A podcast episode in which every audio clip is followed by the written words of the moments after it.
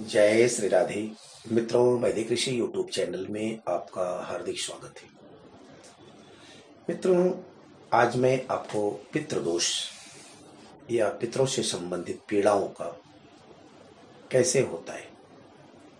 वैसे सभी जानते हैं कि हमने अपनी कुंडली ऐप के अंतर्गत लगभग छह सात सूत्र डाले हैं, जिनके माध्यम से आप देख सकते हैं कि आपको पितृदोष है या नहीं? अगर पितृदोष नहीं है तो कोई बात नहीं। पितृदोष समनार्थ क्या उपाय करें?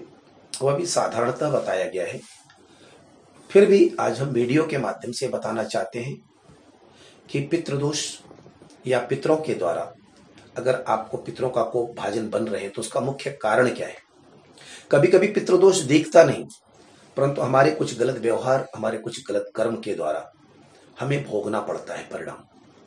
और पितृ की बिना सहायता से, पितरों के बिना सहयोग के हम उन्नति कहाँ कर पाएँगे?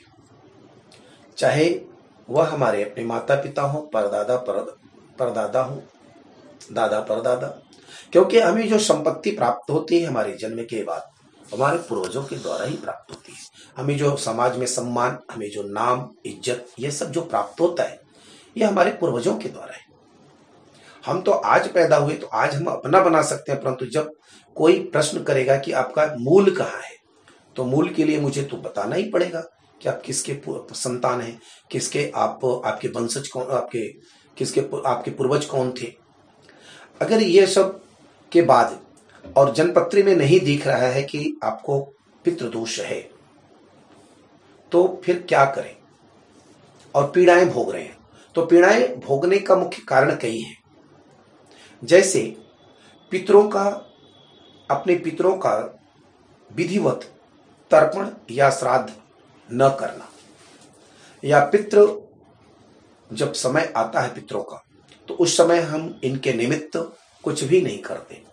हम आधुनिकता में इतने आगे निकल जाते हैं कि हमें लगता है कि तर्पण, श्राद्ध, ये सब कोई कर्म नहीं है। ये केवल मात्र ब्राह्मणों के माने ढकोसलेबाजी है। केवल मात्र भोजन करना है उनको और अच्छे खाना है। जबकि ऐसा नहीं है। पंद्रह दिन पितरों के निमित्त हमारे शास्त्रकारों ने, हमारे ऋषियों ने हमें बताया है। दूसरा है कि पितरों की विस्मृति आप अपने आगे, अपने पूर्वजों को कोई महत्व नहीं देते। उनको विस्मृत कर देते हैं, भूल जाते हैं।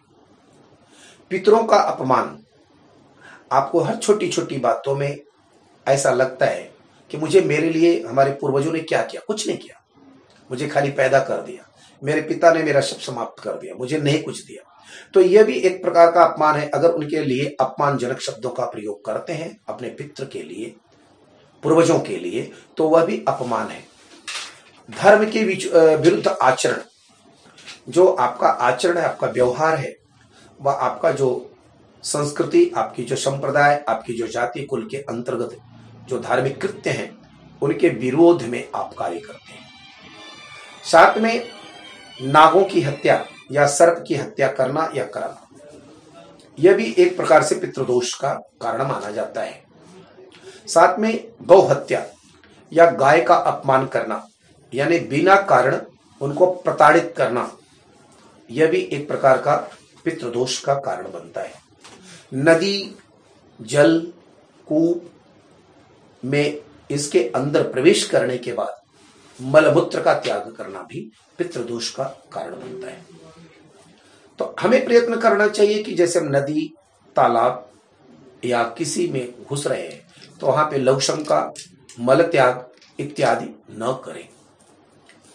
दूसरा एक कारण बनता है कि अपने कुल देवता, कुल देवी या लोक देवता की विस्मृति। आपकी कुल देवती, कुल देवी, कुल देवता कौन है?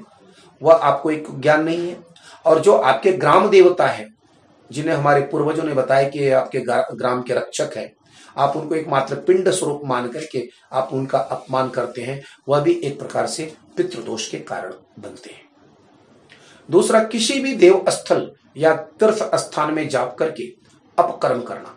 जो कर्म करने नहीं योग्य हैं, वह जाकर के आप जाते हैं धर्म स्थल पे और आप गलत कार्यों को करते हैं। कई लोग कहते हैं वहाँ पे कौन देख रहा है? हमने खा लिया, पी लिया, या कोई भी अश्लील कर्म कर दिया तो कौन देखा तो यह भी ध्यान रखना है, जहाँ पे जो कर्म नहीं करना है, वहाँ पे नहीं करना चाहिए। तो इसलिए अमावस्या तिथि के दिन प्रयत्न करना चाहिए, अपने जो सांसारिक क्रिया है, उसे न करें। संसर्ग इत्यादि से बचे, अमावस्या के दिन। अगला है कि अपने गुरु की स्त्री या गुरुपुत्री या गुरु स्त्री के द्वारा किसी भी प्रकार का अपमानजनक या जो सामाजिक कार्यों के विरुद्ध है कार्य, वह कदापि न करें। भ्रष्टता चरित्र भ्रष्ट या किसी भी प्रकार का दोष आपके ऊपर न लगे। आप उनसे बचे, यह भी एक पितृ दोष का कारण बनता है। वेश्यागमन, इनसे बचें। दूसरी चीज़, शूद्र वर्ग से विवाह, संबंध स्थापित करना। कहते हैं कि या तो आप उसको अपने लेवल तक लाइए, अगर आप शूद्र वर्ग के अंतर्गत जाकर के अपने से नीचे जाकर के विवाह करते हैं तो आपको, उनको संतुष्ट करना है और आप भी संतुष्ट होना चाहिए। साथ में, परिवार के स्त्रियों का भ्रष्ट चरित्र होना चरित्र भ्रष्टता भी परिवार के, परिवार की जो महिलाएँ हैं, अगर उनका चरित्र भ्रष्ट होता है तो उससे भी पितृदोष का कोपभाजन बनना पड़ता है। और सबसे अंतिम और सबसे महत्वपूर्ण है भ्रूण हत्या या गर्भपात करवाना। यह भी सबसे बड़ा पितृदोष का कारण है। अधिकांशतः किसी को लगता है कि चलो कोई जानता तो है नहीं, हम करवा देते हैं। सफ़ाई करवा देते हैं। हाँ अगर किसी कारण से भ्रूण विशेष तौर से विकास नहीं कर रहा है, तब भले कर ले।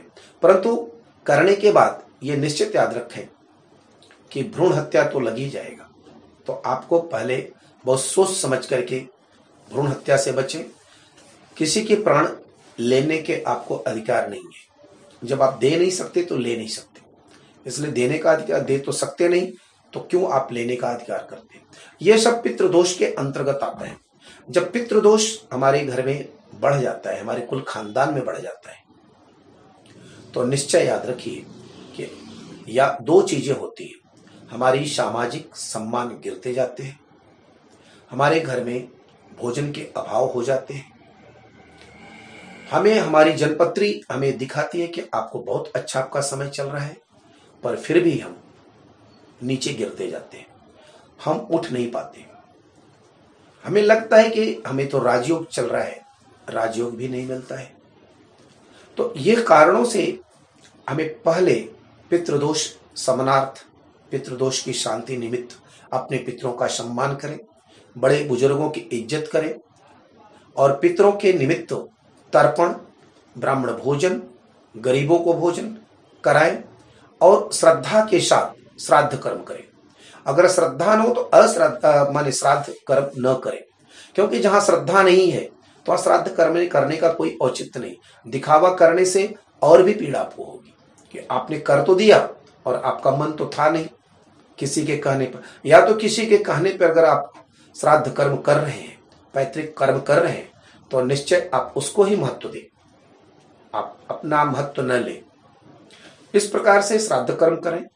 और पितृदोष जैसे ही समाप्त होगा, या पितृदोष, ये पितृदोषों का जो प्रेतत्व दोष यह समाप्ति होगी, या इनमें आपको सुख मिलने की योग बनेंगे तो निश्चित याद रखिए, घर में रोग की कमी हो जाएगी। घर में सुख समृद्धि की वृद्धि होगी, समाज में आपकी सम्मान बढ़ेंगे। जो आपके खेती के योग्य हैं, वह आपको छह छह महीने का या तीन महीने का जो फ़सल का उत्पादन होता है उसमें वृद्धि होगी तो निश्चित याद रखिए कि आपको पितृदोष आपके समाप्त हो रहे हैं और आपको पितृदोष नहीं है। पितृदोष की समाप्ति के लिए अगर है तो आप योग्य और अच्छे विद्वान ब्राह्मणों के द्वारा त्रिपिंडी श्राद्ध कराएँ। त्रिपिंडी श्राद्ध कराने के बाद एक साल, दो साल रुके और देखें कि घर में हमारे क्या क्या परिवर्तन हो रहा है, हमारे परिवार में क्या परिवर्तन हो रहा है। अगर परिवर्तन हो रहा है तो फिर उसके बाद आप जाकर गया श्राद्ध हो चाहे पुष्कर तीर्थ हो, जहाँ पे या काला हस्ती में, जहाँ पे आपके नज़दीक आपको पितरों के निमित्त तर्पण इत्यादि करने का मौका मिले श्राद्ध कर्म करने का मौका मिले, वहाँ जाकर के इन, इनको, इनके निमित्त कार्य करके आए। इस प्रकार से आप पितृदोष से मुक्त होंगे। साथ में हमने बहुत पहले पितृसुक्त की भी बात कही थी। पितृसुक्त का भी पाठ आप आता है। अगर आपको समस्याएँ आ रही हैं तो आप पितृसुक्त का पाठ अवश्य करें। जैसे आप उपासना पूजन करते हैं और पितृदोष उसी को ज़्यादा महसूस होगा, जो धार्मिक कृत्यों में भाग लेते हैं। जिनके कुल खानदान में कोई धार्मिक कृत्य करते, करने वाले होंगे, उन्हें ये ज़्यादा दिखेगा। सबको नहीं पता चलेगा। सबको पता चलेगा कि कुछ नहीं होता। दुष्ट को अगर ठोकर लग जाए तो कहता है कि ऐसे ही लगा होगा। परंतु तो किसी सज्जन को ठोकर लग जाए तो निश्चय ही अपने पूरे दिन भर के कार्यकलापों को चिंतन कर लेता है और सजग हो जाता है कि मैंने कहीं कुछ गलती कर दी क्या। तो इस प्रकार से दुर्जन के लिए तो कोई बात ही नहीं है। सज्जनता अगर है और सज्जन का व्यवहार आपके अंदर सज्जनता है तो निश्चय ही आपको यह महसूस ज़्यादा होगा। इस प्रकार से आप पितृदोष की शांति निमित्त यह भी प्रयोग कर सकते हैं। साथ में अगर चाहें तो आपको एक उपाय साधारण सा कर सकते हैं कि जो भी घर के बड़े बुज़ुर्ग हों या जो मालिक हों घर के, या महिलाएँ या पुरुष, कोई भी एक व्यक्ति, सुबह के समय अपने भोजन का जो भोजन बना हुआ है ये 43 डेज़ तक, यानी 43 दिन तक ये प्रयोग कर सकते हैं। अपने भोजन में से एक रोटी निकाले, परंतु भोजन को बढ़ाए नहीं। जितना आप खाते हो, उतना ही लेना है, क्योंकि आपके पेट की कटौती करके ही आपको ये सब शांत करना है। तो आप अपने भोजन में से एक रोटी निकालें, रोटी के दो टुकड़े करें, उसके ऊपर एक टुकड़े को बाहर रखें, आधे को, और आधे को दो टुकड़ा करें। तो तीन टुकड़ा हो जाएगा, उस पर हर खाद्य पदार्थ जो आप खाने के लिए लिए हैं, उस पर सब पे रखें।